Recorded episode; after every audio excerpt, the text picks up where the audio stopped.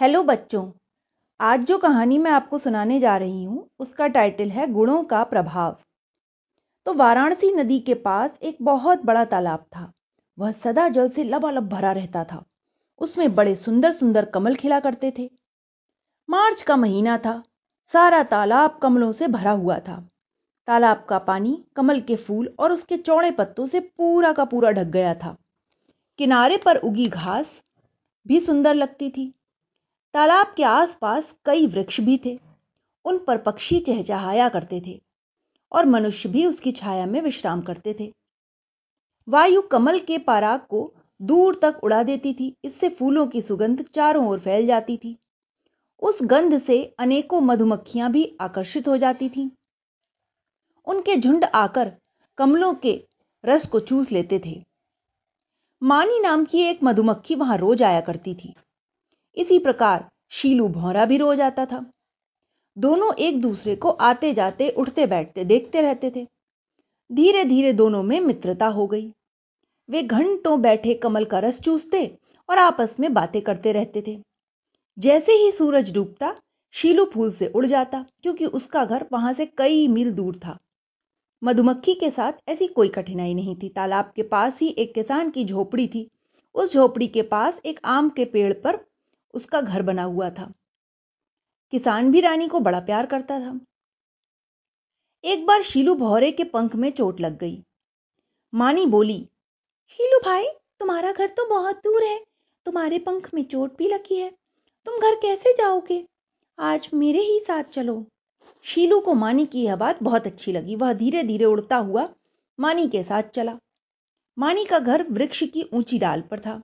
शीलू वहाँ तक उड़ नहीं सकता था। तो मानी बोली, तुम यहाँ पेड़ के नीचे बैठो, मैं तुम्हारे लिए मीठा शहद लेकर आती हूँ। यह कहकर मानी घर से अपने घर चली गई। भौरा पेड़ के तले बैठने लगा। वही किसान अपने छोटे बेटे के साथ बैठा हुआ था। भौरे का संतुलन बिगड़ गया। वह किसान के बेटे से जा टकराया। शीलू का डंक उसके गाल से छू गया और वहाँ से खून झलकने लगा। किसान ने हाथ का रुमाल उस पर मारते हुए कहा, यह न जाने कहाँ से मरने को आ गया है। भौरा जल्दी जल्दी जान बचाकर भूखा प्यासा भागा। उसे बड़ा दुख हुआ कि वह जहाँ जाता है सभी उससे भगाते हैं और बचते हैं। कोई मनुष्य उसे प्यार से नहीं देखता, ना ही बातें करता है। भौरा निराश होकर तालाब के पास ही वृक्ष पर सो गया। दूसरे दिन मानी मक्खी उसे खोजते खोजते वहाँ आ गई। और आते ही बोली वाह महाशय आप भी खूब हैं। कल हम आपके लिए खाना लेकर आए खूब ढूंढते रहे और आप नदारत थे। शीलू भौरे ने दुखी मन से कल की सारी घटना कह सुनाई। फिर बोला मानी बहन एक बात पूछूँ बुरा तो नहीं मानोगी? नहीं नहीं बताओ क्या पूछ रहे हो? मानी ने कहा मुझमें और तुम में बहुत समानता है। मैं काला हूँ, तुम भी काली हो। मेरे पंख हैं, तुम्हारे भी पंख हैं। मैं डंक मारता हूँ, तुम भी डंक मारती हो।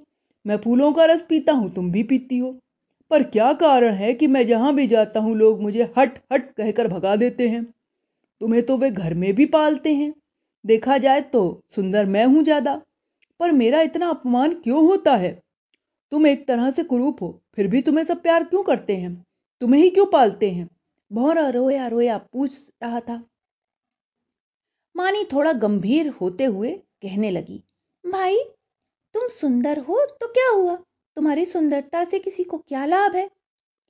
सुंदरता तो क्षण भर के लिए आकर्षित करती है।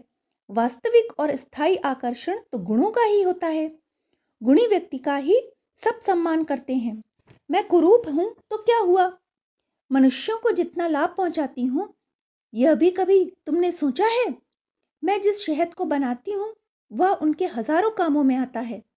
मैं डंक मारती हूँ तो क्या समाज के लाभ की बात ज़्यादा नहीं सोचती? दूसरों का उपकार अधिक करती हूँ। मेरे बहुत से गुणों से यह बुराई भी ढक जाती है। सच बात तो यह है कि शीलू भाई गुण ही सौंदर्य का स्थायी स्थान है। गुण ही सच्चा प्यार पाता है। बोहरा सारी बात समझ गया था। वह भी सोच रहा था कि कैसे वह स्वयं को समाज के लिए उपयोगी बनाए। तो बच्चों, इस कहानी से हमें यही शिक्षा मिलती है कि हमें भी मधुमक्खी की तरह उपयोगी और गुणी बनना चाहिए और दूसरों की और समाज की भलाई में कार्य करना चाहिए। Okay, bye.